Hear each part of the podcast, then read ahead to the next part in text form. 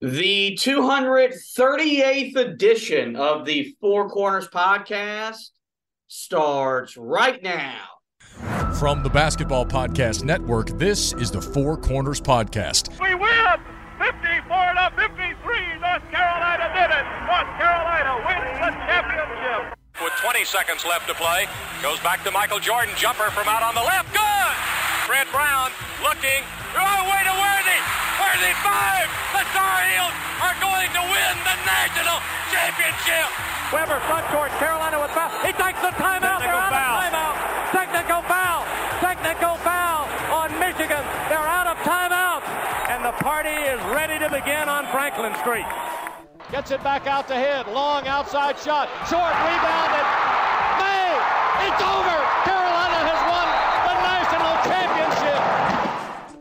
69-72. And how about them Tar Heels? They are the national champions. Pump fake for three. Too strong on the shot. That's it. The Tar Heels are the national daggum champions. Love guarded by Keels. Gets a screen. Pulls up for three. Got it. Caleb from straight away. Here are your hosts, Josh Marlowe and Anthony Pagnotta. Hello and welcome to another edition of the Four Corners podcast. We are powered by Carolina Electrical Services.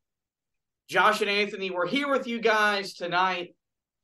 We've got a lot to discuss here. Um, Carolina has expressed interest in two players via the transfer portal um, as the offseason and this roster overhaul is well underway. Of course, earlier this week, Justin McCoy, Tyler Nickel, they announced their decisions to transfer out of the program. Um, but we also got to get into really just more more fallout from Carolina not going to the NIT.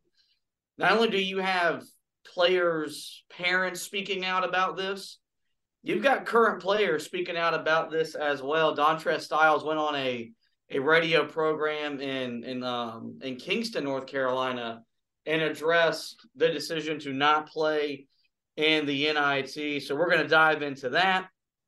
But before we do, we start every edition of the pod as we always do with our pod thought of the day, which is brought to you by DraftKings. And we go to legendary women's basketball coach, Pat Summitt. Of course, she built the Tennessee program into what it was during its heyday. Um, and, and has, has done a, a lot of great work both for the women's game and just for the overall game of basketball. And her quote goes as follows You can't always be the most talented person in the room, but you can be the most competitive.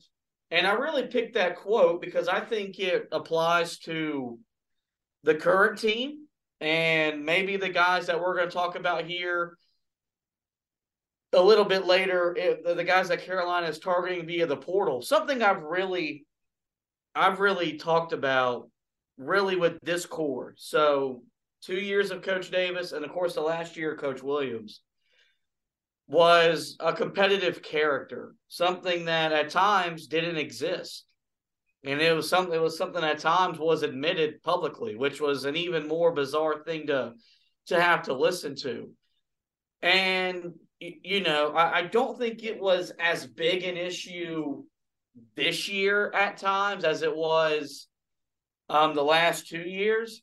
But with the with the decision to not play in the NIT, whether it's a player's decision or a coach's decision, I do think shows there's a lack of competitive fire to still go out there and, you know, it doesn't salvage the season, it doesn't make amends for the season, but you know, there's on on both sides there seemed to be an unwillingness to compete to a certain degree, and if I'm gonna be quite frank with you, that uh, that's inexcusable here. That shouldn't exist here, both from the roster standpoint and from the coaching staff standpoint. Now, I do think that this team, this program made the right decision by not going into the NIT because I think they knew that these players had checked out and were going to check out if they didn't hear their names called on selection Sunday. evidence of that is how many guys have seemingly already left Chapel Hill for the week trying to figure out, you know, what they're going to do with their next their next step in life as opposed to staying close to the program and and and trying to, you know, start this process right away. So with that, let's dive in, man, to the the comments Dontrez Styles made on the Byron Hanks show, a local radio programming in Kinston, where uh, Dontrez Styles, of course, hailed from. And it's one of the big reasons why, you know, a lot of Tar Heel fans have been frustrated by his lack of playing time because Carolina's gone there before and gotten legitimate NBA talent, and they don't want to see this guy leave via the transfer portal, which those comment those that was also kind of brought up in this this interview as well. But we'll start with the NIT comments. And here's what Dontrez Styles had to say about the decision to to not play in the NIT. Was it a team vote not to go to the NIT? Was it the coach's decision not to go to the NIT? How did that work out? Yeah, it was a, um, the coach's decision. Okay. Okay. Yeah. Uh, let me ask you, and if if I'm overstepping here, Trez, say uh, Brian, you're overstepping. But I mean, if you if it had been up to you, would you have wanted to go to the NIT? Uh, I think I, I think I would. You know, just to you know have an opportunity to play and uh, showcase a little bit more of my talent. You know, um, the NIT is is not the current standard, but you know, there's still some great teams in there. It would have been some great competition for me to showcase my show my showcase my game against. So, uh, on a all right stage. And uh, yeah, I would have played. You know, I'm not going to turn out playing basketball.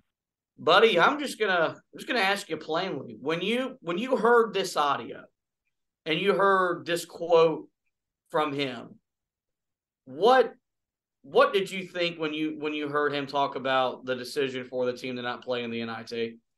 Uh, I mean, look, it it, it was it was honestly it was honestly kind of confusing. So the part of the audio that you don't hear there, because I went back and listened to this entire interview myself. And one thing to understand is that this this is not a one-off. This is a this is something he's been doing the entire year. Um, he also has his own podcast that he does. So this is something that clearly he likes to do. He likes to get on and and and talk, um, kind of you know like we do, and I respect the hell out of that, of course. Um, so like my my point there is he wasn't seeking this out as oh I'm gonna go on air with Brian Hanks, who uh, they've had a relationship. Actually, later on in the interview, Brian um, asked him and says, "Hey, man, you know, we'd love to have you here for the rest of the, you know, the next couple of weeks or whatever." And he said, "Yeah, that'd be great." So he just wants to get on there and talk basketball. Um, but what he said originally is Brian asked him about the, you know, every, how everything went down on Sunday night, and was that when the vote took place? And originally he says, yes, sir. He then goes in and explains a little bit about, um, you know, the ultimate decision and how, you know, him and some of the guys on the team are disappointed that it's over and everything like that. Nor- normal stuff. Well, then he asks what you just heard right there. And he says, in response to his question about whether it was a player decision or a coach's decision, he said it was a coach's decision. Now, it could be taken one of two ways. One is that he's basically saying they, the coaching staff, mainly Hubert Davis, made this decision. We did not have input. Uh, the other way to take it, and probably the way that he intended it, was we voted, but the coaching staff ultimately makes the decision, which is how it's going to work. The, the coaching staff and really the administration are the ones that are ultimately going to make that decision. So it was it was odd because what it basically ended up sounding like in the end was that he was saying the coaches made the decision. Meanwhile, the coaching staff or uh, uh, really it was an initial report from inside Carolina was saying that the decision was made by not exclusively by the players, but that there was an anonymous vote. Um, basically, what they said was that players wrote down on a no card yes or no as to whether or not they wanted to play and they went off of that. And it seemed like the majority which somebody got on me th- for this earlier.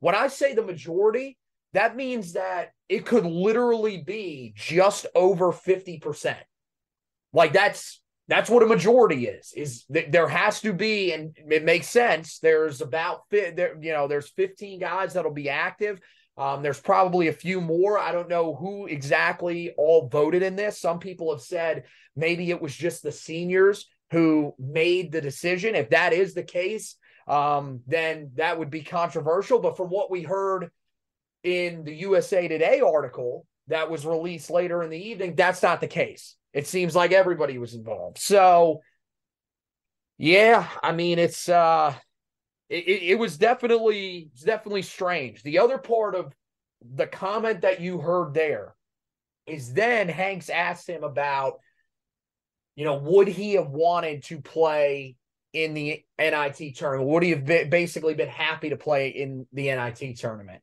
And he says yes. And again, it's a it's a guy talking on radio. We we've all you know we we work on radio all the time. There are things that we say, and if we go back and listen to them later on, we'll say, huh, somebody could have taken that a little bit differently than exactly what we meant. Um, but he was talking in there about how this was a chance for him to showcase his game, for uh, him to get a chance to get more playing time. It's it's about him. It wasn't about the team. And that's the concern that I have about a lot of the guys in this locker room right now. And a lot of people say, well, maybe that's just the modern player. Okay, that, that could be a fair thought. But to me, I, I think it's a valid concern about how many guys in this locker room are more me than us guys. And that includes some of the guys that were starters this past season. Yeah, I, am going to tell you what what these last two days have have shown me. Um, it, it's it's really brought to light just how disconnected this team, this team really was this year. Mm-hmm. Because there's just there's just frankly too much coming out that shouldn't be coming out, and um I get it for Styles, where yeah, it's a chance for him to showcase who he is and earn more playing time. But are you want to do that here, or you want to do that somewhere else? And I, I think the biggest reason why I think the biggest reason why they didn't go to the NIT, other than the fact that yes, it was the right decision, was in in in all honesty, it was to protect these players because they had nothing to gain in that in that event. Even if you win the event, which at Carolina they would have they would have added to the banner that they were NIT champions, it doesn't salvage what you did during the regular season, which was fall short of every goal you had set before you. Well, let, let, let me ask you a question because I know my answer on this. Do you really believe that team, with everything that we've seen these last few days, what we heard in the press conferences after Virginia, do you believe that that team was going and winning an NIT title? No, I don't either. And and so with that, had they lost, the backlash they've gotten from fans and media the like would have been even were even higher than they were on Sunday when we watched a an hour TV special and didn't hear our names called. Um and not I don't whether that's right or wrong, I don't know. It's warranted when you're the program that we are, when you have the expectations that we had, and then you put the season on the floor that you did. And, and so, yeah, I, I think it's really it's really confusing. And I think the thing is for him is why would why would any reserve player believe that they would have played more in the NIT?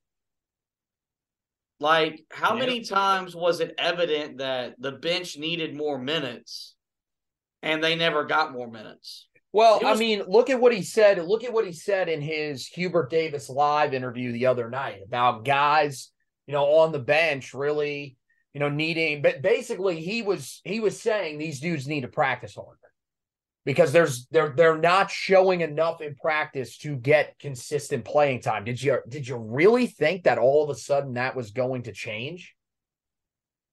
I don't think so. Like I'm I'm not I'm not there. And you know, this is just me calling it how I see it from the outside and maybe I'm wrong and I hope I'm wrong. Hope I'm reading it wrong.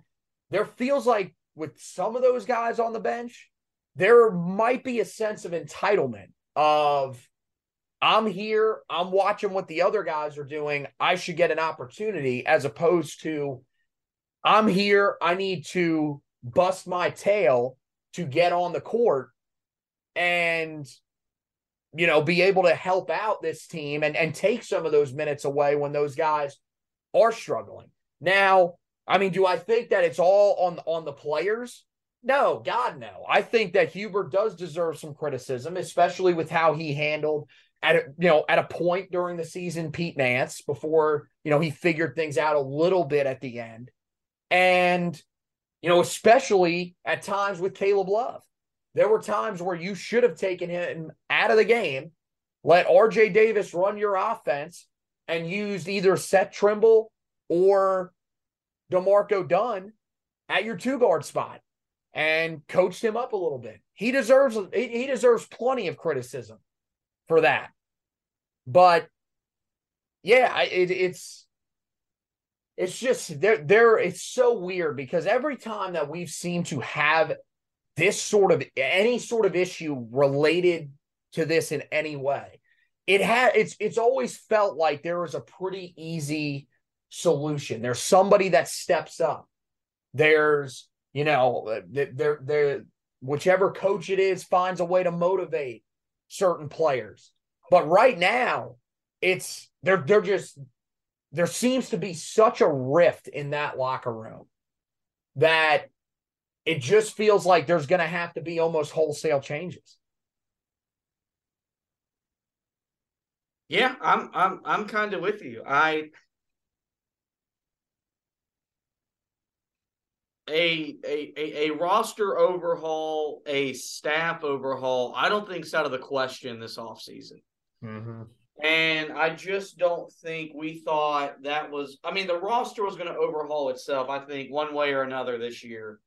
Had Carolina lived up to the hype or, or not, we were going to be looking at a, a, a complete brand new set of players next year but not coming off a year where you missed the NCAA tournament. And that's that's the reality of the situation is that Carolina uh, missed the tournament this year. And, you know, the last time a coach missed back to back tournaments, he didn't come back for a fourth year. So um, take that for what it's worth. Again, we're not in the business of firing Hubert Davis, but that's just the reality of the situation. Mm-hmm. Another thing that kind of came out of of Styles' interview on the Byron Hanks show is, of course, his future and whether or not he would be back in Chapel Hill for a junior season. Something that I know I want. I want him back with this team next year. I would imagine that you still feel the same way. Um, if you love playing the waiting game with college kids and their decision making, that's what we're here for because he said that he would have a decision made by next Tuesday. You listen to the whole interview.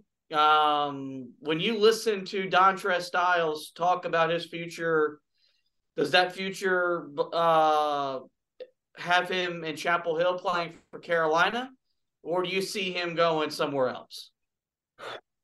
Yeah, I, I, I don't. I got to tell you, I'm not really all that confident the way that he he talked. Um, basically said that you know he, he's taking some time away, you know, which makes sense. He's he's down in Orlando right now. Uh, probably, you know, just uh, clearing his head, and uh, he said he's talking to his family, and uh, they're they're gonna, you know, eventually come to a decision. I, this is this is one, by the way, too, that when you talk about the bench minutes, this is one that kind of leaves you scratching your head. And I don't know, maybe he was a guy that just would would show it in games, but wouldn't show it in practice. I don't know. But it would make sense if he's not happy with his playing time, especially because you're talking about the struggles of Pete Nance in front of him, the in and out of the lineup for Puff Johnson in front of him, and at times even inconsistencies from Puff Johnson. And yeah. we saw him just, you know, almost every time that he played in a game, he did something that we really liked. Early in the season, a lot on the defensive end, did a really good job on the glass. And then late in the season, we started to see him sort of settle into a little bit of an offensive rhythm. I'd love to have him back because I think there's a lot of versatility there. I think if he can get into a rhythm on the offensive end of the floor, he's a guy that can play the four for you, but could probably also play a little bit of three if he can show that he can stretch the floor. So, I mean, yeah, I, I think at this point, everybody should want him back. But the ultimate thing is, is that we're not around the program every single day we don't know what the attitude is as well. That's the biggest thing that they have to get figured out with this team and the guys that were a part of this team this year is they have to figure out if there really are and it seems like at this point that there are guys that just don't fit what Carolina wants, what they need in that locker room. They have to figure out who those guys are and they have to, you know, help them find where they want to go in the transfer portal. I don't know if he is one of those guys. So ultimately, that's what Hubert Davis has to determine. You know, we're, we're going to talk about, you know, a couple transfers that are coming in here. And in the article that I wrote earlier tonight, I said, look, Hubert's ultimately got to figure out is this somebody that we think can help us and can be an integral part of a rebuild because that's where Carolina is. Well, they got to do the same thing with guys that are currently on their roster. Um, I know it's tough, and I know it's you know typically not the Carolina way, and I don't think you know they're they're just outright going to tell somebody you have to leave. But I mean, there's probably some guys that are on the fence about it that you know, and it's probably for good reason. And I think some of those guys you may see that it's more of a mutual parting of ways. It'll never officially be released like that, but it'll be more of a mutual parting of ways between the two sides. So I don't know. I I, I think we're gonna find out. I, if I had to, if I had to bet, if I was a betting man, I would say that we will learn um, when uh when, when Bryan Hanks learns because I'm gonna go I'm gonna go out on a limb and say that's where he's gonna reveal his decision is on that show. Um, but yeah, we'll we'll we'll have to wait and see, and that'll be an interesting one to monitor with uh, along with a couple other guys on, on the roster here. I mean, I think the better question at this point who is who is actually 100% coming back for this team like do we know like i think we feel pretty confident about rj and armando they haven't made it official yet Outside of them, I've seen every other player on the roster be linked to possibly transferring. So it is just, I mean, I are all these guys going to have to release something to confirm that they're coming back? Is Hubert going to have to address it in a press conference? This is truly one of the most mind blowing things to witness. And we we you know part of it is because of the transfer portal, but the other part of it is just the situation that Carolina is in, which is unlike anything I think anybody else in the country has had to deal with, maybe in the history of college basketball. Yeah, you know when I when I look at Styles, I I I'm with you. I I think I think you could see why he wouldn't be back here next year. Um, and maybe this is just a man crush I have on him. Mm. I think he's back because if if Carolina loses him, um I don't know how many wing players they're going to have next year unless you just go wing exclusive in the transfer portal because you you're losing Bleaky, McCoy, and Nickel transferred. Like there's just really Oh, you're gonna have to order a seat, a, a six piece wing from the transfer portal. like there's just really nothing there, and, and I I'm still naive enough to believe that that Kinston stuff matters to guys. And you know he, he even talked about it um, where a lot of guys in his situation they would have transferred and they they would have taken the easy way out. Okay, well you've you've stuck through it. You've stayed. You've you've sat on the bench. So now that you've done it, you might as well you know reap the rewards of this. And I and I and I truly believe he can be a really good player. You know, I was talking to my little brother today and he was just like I don't get what you see in him.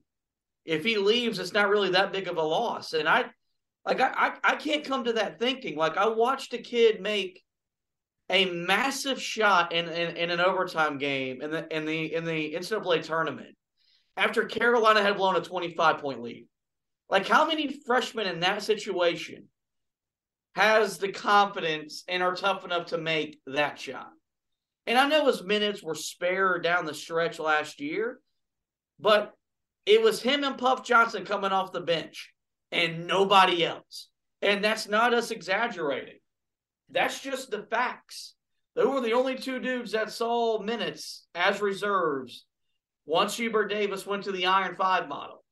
So, you know, this year I I was frustrated and was very confused by his lack of playing time. But I'm not at practice. But as I also have a hard time just watching a guy every time I see him on the court contribute to the game in a positive manner and it not be consistently. So I'm going to opt for, or, or I'm going to choose to say that he'll be back next year. But it's, you know, I, I'm saying that like when I'm swiping right on Instagram, there's whole, there's not a whole lot of confidence that he will be back in a Carolina uniform for his junior season. Let's now move on to another piece of news um, that had the whole fan base in an uproar yesterday.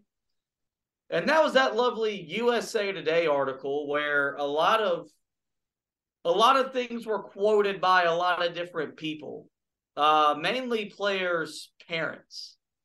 Um, Caleb Love, D'Marco Dunn, um, even Puff Johnson's dad, all had things to say about Carolina not playing in the not not playing in the NIT.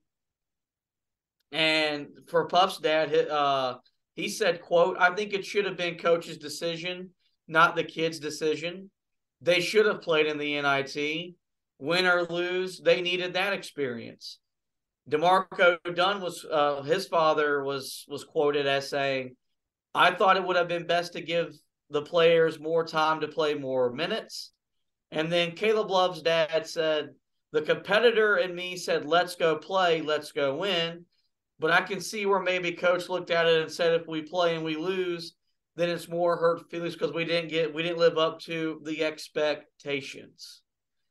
And then our guy, the SID of uh, uh, Steve Kirschner, was also in the article. Um, and his, his quote was players, coaches, and staff all had input into the decision that Coach Davis and athletic director Bubba Cunningham ultimately made. So when you you look at all of those, I mean, you have four different people weighing in on this subject matter. What do you what do you take away from players' parents having a say or having criticism about the decision to not play in the NIT? Well, so um what what I was, you know, at work today talking to uh, one of our guys that's that's on the air with us, and he said that he has you know people in the Tar community, and there are some um, that said apparently it was a Wake Forest game. Um, there were there were a lot of parents in the section during that game uh, that were apparently very unhappy. That was just the quote. I don't know if that means unhappy with each other, unhappy with the coaching staff. No idea. Um, I think Caleb Caleb Love's dad, I think, laid it out about as well as you can understand the situation. Um, it feels like there are a lot of people that just have their mindset in one direction on what they want this team to do. And they thought that the team should have played. And look you're you're welcome to your opinion but i think he kind of showed you what the thinking what, what the thinking of hubert davis is. Now i will say that you know what puff johnson's dad said is probably something that you would hope hubert can build up to as a guy that is ultimately going to make the decision. Um, Matt Doherty, who, you know, former Tar Heel player and, of course, Tar Heel coach, um, he was on WFNZ, the station that we work for in Charlotte earlier today. And he said that it's up to, it should be up to Hubert because you are the leader of the program. You are you you need to show that you are a leader. And I understand that. My thing is, is that I just feel like it's really, really hard nowadays. I said this the other night when we were talking on, on here on the podcast. I there we've done so many episodes here recently. I don't even remember which one it actually was, but he he entered coaching as a first time head coach at probably the worst possible time that you can enter as a first time head coach. And look, I'm not saying that players should not be getting compensated with NIL. They should have been doing that all along. Um, you can debate whether or not things are getting out of hand, if it needs to be regulated, whatever. That's a whole different topic. But having to deal with that, having to deal with the transfer portal and how easy it is to get into the transfer portal and how quickly guys are really bolt, bolting for it. It's a it is a much much different landscape than it was when you know for, especially for coach Doherty when he was a player he mentioned about wanting to put the jersey on and um, you know crying when he had to take the jersey off and yeah look there, there are there are still plenty of those types of players out there there are still guys that care um, you know, every time that they put that jersey on, they're playing for the name on the front. And when it is over, they're going to be devastated. Um, you know, the one that comes to mind most recently is Joel Berry. Um, and he still talks that way, even to this day.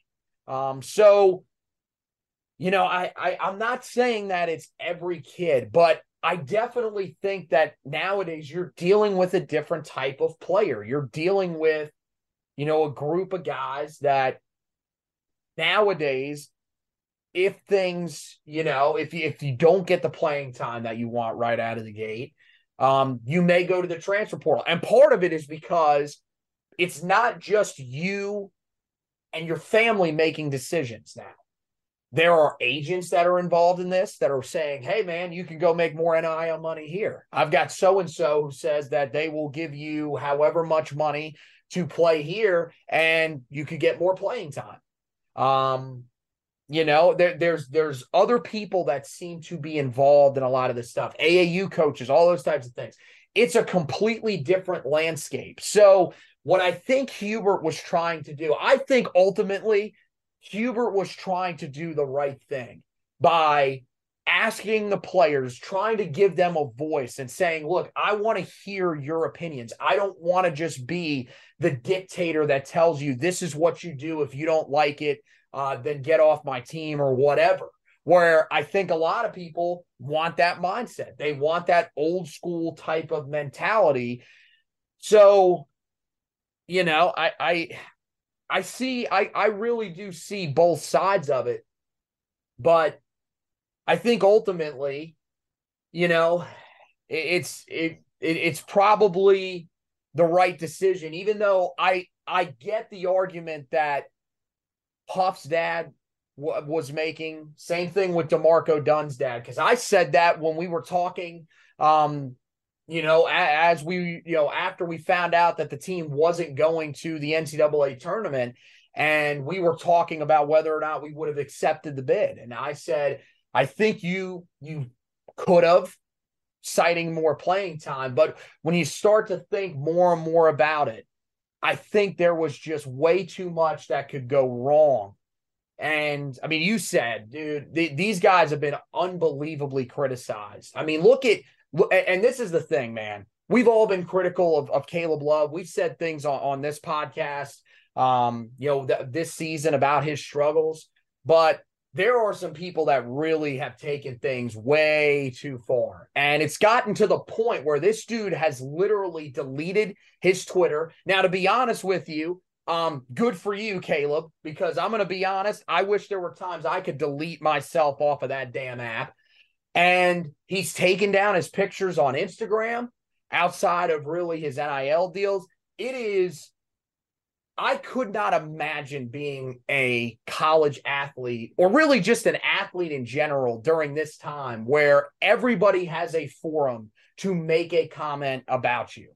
And, you know, it's, I, I only think it could have gotten worse for him.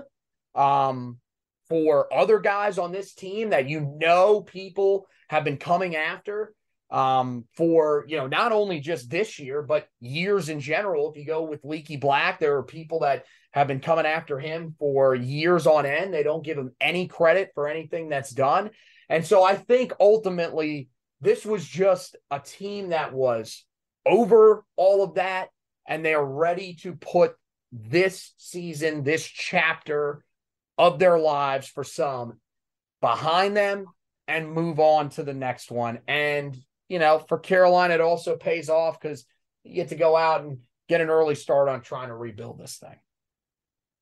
I'm not. I'm not gonna lie. That those quotes chapped my rear end more than just about anything else. More than more than anything Dontrez Styles said. Um, because I'm gonna be brutally honest. Their opinions don't matter. They don't they're they're they're the father of their kids and that's what they are and if they're if they're not going to be supportive then maybe these conversations that are going to be are going to be had over the next week or so they're going to be a lot tougher um because that's the second you allow voices that aren't in the locker room to have a presence it's it's it's it's really hard to bounce back bounce back from that. Um, and if if what was said about the what was being relayed at the Wake Forest game, if that's if that's even true, then that makes this conversation all the all the easier because you can be frustrated and you can be unhappy, but you can also do it quietly and not become not become a distraction um to to the player. And you know, something that Hubert talked about a lot as the season just never really found a group was that when he talked to his team and there's 18 kids in the locker room, well, he was talking about 40 or 50 because he knew whenever they left the locker room, so many people had so many different things to say. And it, it it really comes back to making sure you've got guys that are bought in to to who you are, your vision, your voice, and then ultimately ultimately the program. And you know, I think it's I think it's fair to say that there are guys, you know, that that aren't Carolina guys. That's why we've seen them leave the program over over the years. Um, as hard as it is to see that, those types of things happen, but that's just the reality of the situation. But you know, I talked about it when we were talking about Dontrez Styles, how that showed the disconnect. This shows the dysfunction that exists within the program today. And it's something that can be cleaned up. It's not something that, you know, could might that, that that'll last for his entire tenure. But this is something where as Hubert Davis matures as a head coach, this is one of those where you put the foot down. And this is as much as this is a player's program, there's a there's still an authority figure that runs it. And that authority figure today is Hubert Davis. And I know he loves to be nice guy and he likes to just smile and and be an encourager and all that great stuff. And there's nothing there's nothing wrong with that. You know, in, in a time like this where you have people talking that don't need to be talking, they need to be put in their place. And whether that's via asking your kid to to leave the portal or leave the program via the portal or just reassess who he is and his standing within the program, um, something has to happen. Because if not, these are the types of things. These this is kind of the same stuff that really failed Matt Doherty in a lot of different ways. As as much as Matt Doherty did a lot of things wrong individually, and as long and, and as much as he was put in a position to fail, the the outside stuff from this players and their families where you know they were confronting him in parking lots and threatened to have his their kids transfer and all this other stuff. That stuff failed him just as much as the other stuff did. And i don't i don't want to see this fail. Um because Hubert Davis is one of us. He he has become the the very thing that that coach Smith envisioned when he set the program up to have a, a former player of his coach the team. Like he's he's one of the rare guys. I mean, we know that Stackhouse is in coaching and stuff like that, but he's the rare guy that's in coaching that has a connection to Coach Smith, that has a connection to Coach Williams, that can coach this program and lead this program the way we want it to be led, which is winning ACC and national championships. And so you mm. know, this is well. Be... Here's the other thing. It's also on his on the other guys on his staff too. Like, look, we've always kind of known this about Hubert that Hubert is not the hard ass. Hubert is not the dude that's going to curse you out. But there's other guys on this staff that need to be that that authority figure to help him out. And it doesn't seem like that is happening. I mean, there are a lot of guys on that bench that kind of just sit there quietly. Or when they are, when when you do watch them, you honestly wonder to yourself, are they coaching or are they just yelling? You it's it's on his staff to help him out too. And that's why I think the, the conversation about shaking up the staff is is not crazy. People may be saying, well, it's only two years in and they just made a run last year. Yeah, but this is one of those situations where you, you've got to get that veteran authority figure in there. And we thought that was going to be Jeff Lebo. And, and he, I, I still think he's a guy that could be part of the staff. We've talked about it really over these last few weeks, but we had we had said it a while back too this staff lacks a Steve Robinson, and that is what is really killing this team right now. Yeah, I, I I don't agree with that. And if you look at where Arizona is, where you know they're a they're a two seed um, and a trendy pick to make another deep run in the NCAA tournament you know, I, don't think it's by accident with with him on that staff with a second year here, a second year head coach, just like Hubert Davis is, and Tommy Lloyd. So, with that, guys, we're going to take a quick break. But when we come back, we talked about it at the beginning of the show. Carolina's got two transfers that they've already expressed interest with. We'll tell you who those two guys are and more. That's all coming up next on this edition of the Four Corners podcast back after this message from DraftKings. Ready for the underdogs, the upsets, and the unbelievable action from DraftKings Sportsbook? The biggest tournament in college basketball is officially here. Right now, new customers can bet just $5 on college hoops and get $200 in bonus bets instantly. Plus, for a limited time, all customers can score a no sweat bet during round one and round two of the tournament. Go to the DraftKings Sportsbook app now, opt in, and place a no sweat bet this weekend. If it doesn't hit, you'll get a bonus bet back up to $10. So whether you want to bet on the upsets, the 215s, the 314s, the the 512s, or you just want to go all chalk, you can do all that with the no sweat bet feature at DraftKings Sportsbook. Download the DraftKings Sportsbook app now and use the promo code TBPN. New customers can bet just $5 and get 200 in bonus bets instantly with that promo code TBPN only at DraftKings Sportsbook. Minimum age and eligibility restrictions do apply. See show notes for details.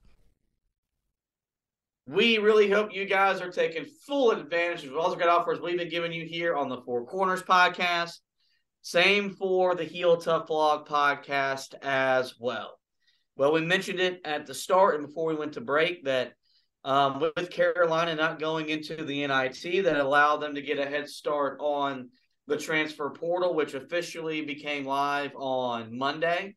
And you saw over 1,700 guys enter the portal in the first day or or something like that. And today, Carolina um, reached out to two different transfer targets. I'm going to let Anthony tell you about the first guy that Carolina reached out to earlier uh, earlier today. Anthony, take it away. Yeah, this is uh, Nick Timberlake out of Towson. Uh, played in one of the best mid-major conferences this past season. And I know people immediately probably gasping right now, saying, "Oh my God, mid-major!" And look, I know that Christian Keeling, Justin Pierce have a lot of people left scarred, but this is a dude that is pretty productive. He is now back to back first team all Colonial Athletic Conference and or Colonial Athletic Association, excuse me. Um, and and it's in it, as I mentioned, it's been a few years now. It's been a really really good conference. So that's that's a pretty good accomplishment. Um, he's led that team to um, a lot of success. Has gotten them as close to the NCAA tournament as they have been in a long, long time. One of the guys that I work with on my morning show went to school there. He is known to have a long-standing curse. That team has not made the tournament since 1991, the year before he got to school there. Um, and really, they hadn't been close in a very, very long time. In the last two seasons, they have been, and a big part of that is because of Timberlake. He's a guy that uh, shoots the ball extremely well. He would be uh, a big addition for this team on the perimeter. Uh, this this year, uh, 17.7 points per game, uh, led the team third in the conference, uh, shot 45% overall from the field, which was the highest of his career. Same thing from beyond the arc, where he shot 41.6%. And look, this is a guy that was a high volume shooter from beyond the arc. Uh, each of the last two years, he's taken uh, either you know over 192 shots from beyond the arc and has knocked down uh, those shots at a 40% or higher clip. And the thing that's really interesting about him is that every single year that he has been at Towson, he has improved in just about every major area. I mean, points per game, he has improved in every single year that he's been on campus. Um, he's, you know, his field goal percentage has gone up every single year. Uh, the three point percentage, very similar. Um, you know, when he when he did become a starter full time in 2020, 2021, um, you know, those numbers did dip just a slight bit from the year before, but for the most part, it's really been a steady, steady growth for him uh, to lead him into being one of the better players uh, at the mid-major level. And uh, you know, the other thing about him is is that this year he actually led the Colonial Athletic Association in free throw percentage. He knocked down 84.5 uh, percent of his free throws. He took 116 free throw attempts. So not overly aggressive like some of the guys, but I think if you put him in this Carolina system with RJ Davis, who returns, who has shown he can be aggressive attacking the rack. It, it could work out pretty well for him. And, you know, look, that free throw percentage, that's been there his entire career. Uh, he, he shoots it at 79.2%, which is, you know, an area where Carolina's had some inconsistency. But this is a guy that will fit what Carolina needs. They need perimeter shooting.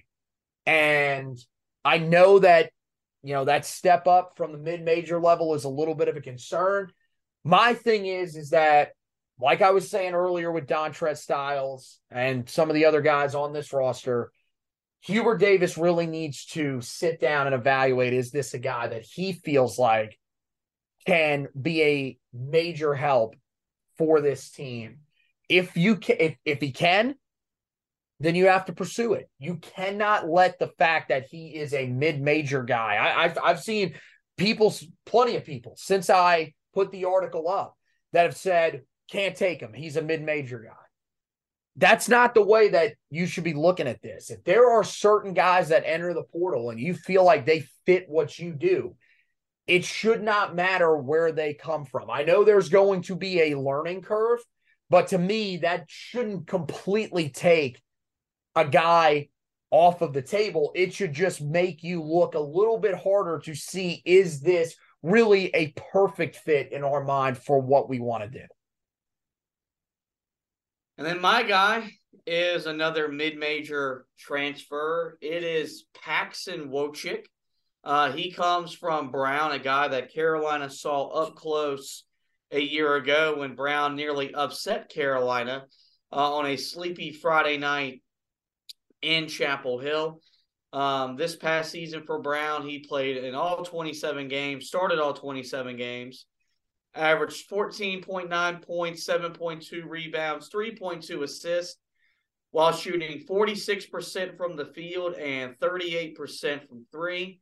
For his career, he's played 99 games, averaging 7.7 points, 3.3 rebounds, one and a half assists, while a lifetime career shooting 45% from the field, 36% from three. The thing about Paxson is um, he will be a three-time transfer, or this this would be his second time transferring, um, and this would be his third stop as he originally played two years at Loyola of Chicago, um, playing in 45 uh, games between the two years um, with the Ramblers before transferring to Brown, where he has started the last 54 games that he he's played in college. So he's one of those guys that has that fifth year of eligibility uh, that he's going to use to his advantage. Um, and a guy that has a lot of experience can do a lot of different things, both as a scorer. His rebounding numbers, I think, as a starter, are really impressive. And then his ability to distribute the ball. You hear that last name, and and you probably go, "Oh, that that name sounds familiar."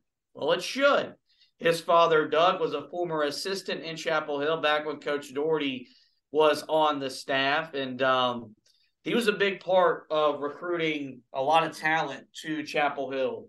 He was the one of the bet lead recruiters for Jawad Williams, Sean May, Raymond Felton, and then even a name that we don't really bring up on the podcast, but Rashad McCants. And so, who was that? He, there is a tie to Chapel Hill. And, and I do think this is going to play a role. Um, you know, Hubert has talked a lot about wanting guys to to to understand the importance of playing here and what it means.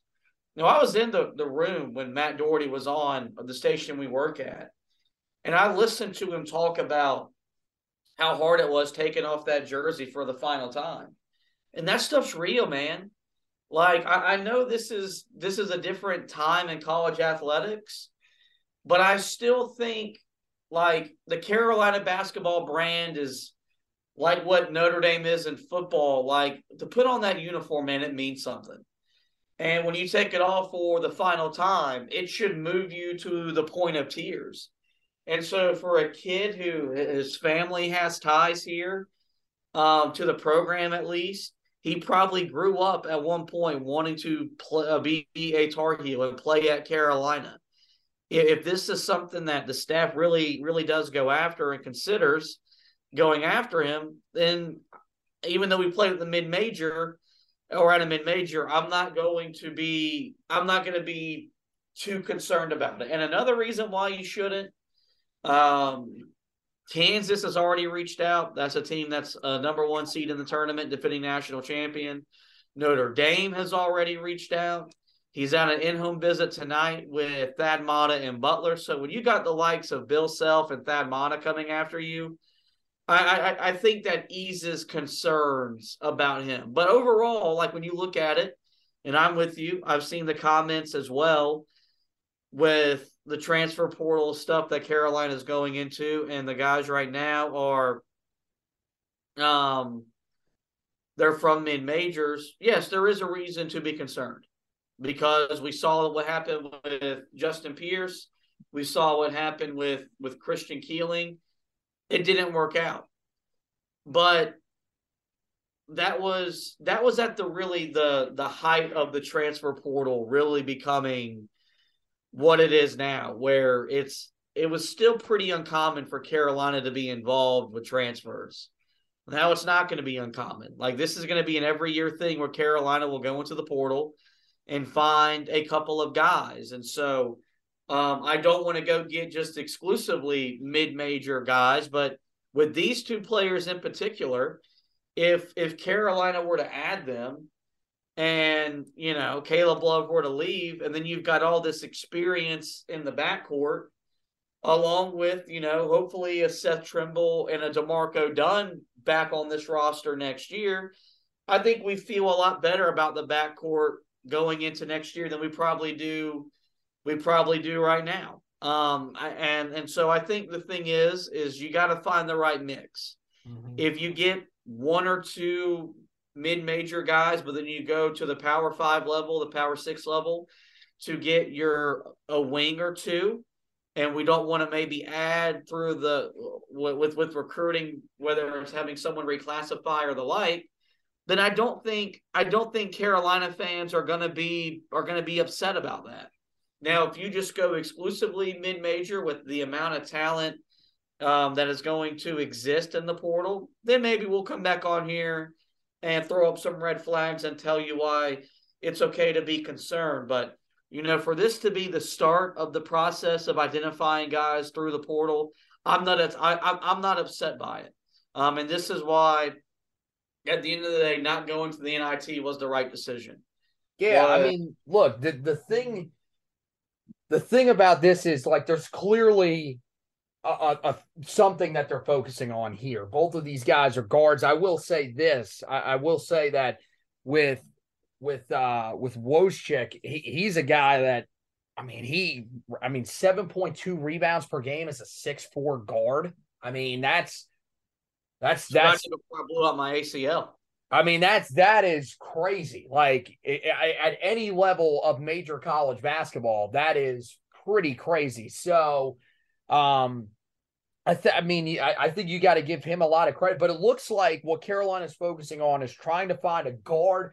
Maybe he's a dude that you could play on the wing because of how well he rebounds, but he's only six four. So uh, it, it's clear they want guys that can shoot the basketball, but it's it's odd. You got to have patience, but where with the way that the transfer window is working here, this is going to be really really strange because yeah these guys are are are guys that you want to take a serious look at but at the same time you don't want to rush to decisions on these guys because they are mid majors and because they are guys that you know you don't know if there are going to be players that you would want to take over them that would be better fits for you that could enter within the next couple of weeks. Like this is this is very weird. And we saw it, we saw it with football as well, where they had the transfer portal open before they played the postseason,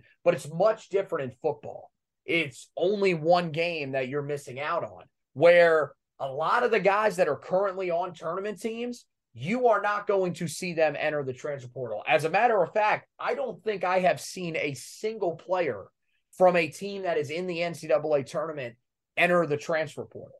So you're going to have to wait. It's about being somewhat patient, but at the same time, you don't want to be too patient that you let some of these guys get away. Because as you mentioned with uh, Wojcik, he he has an in-home interview uh, or or in-home visit tonight with Butler. Same thing with Timberlake.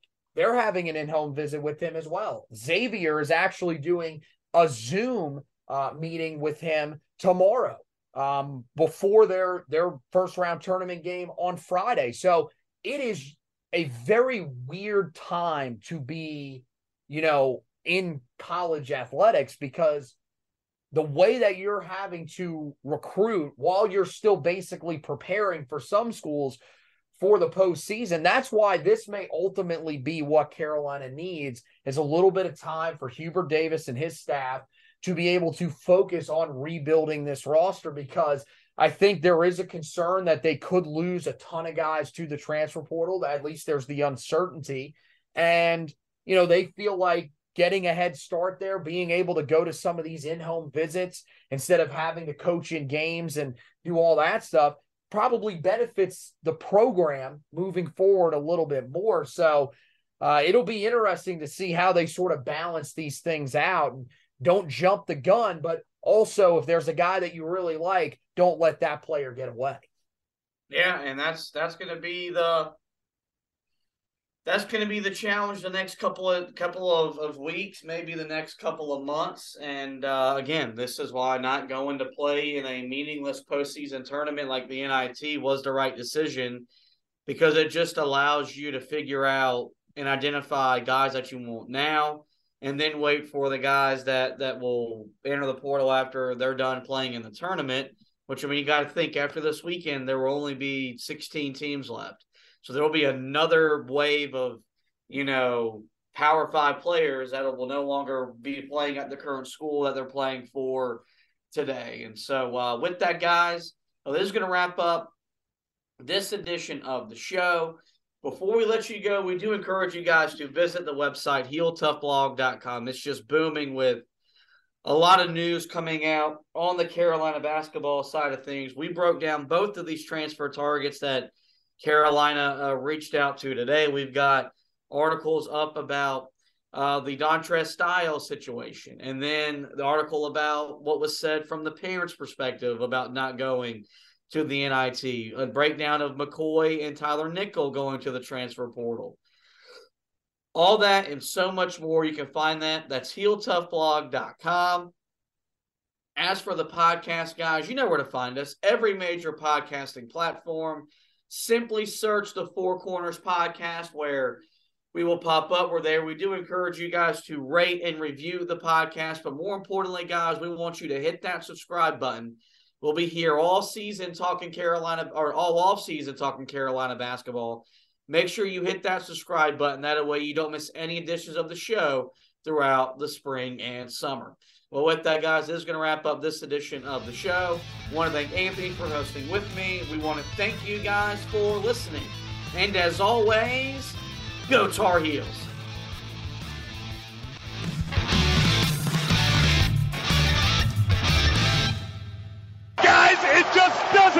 Get any sweeter than that.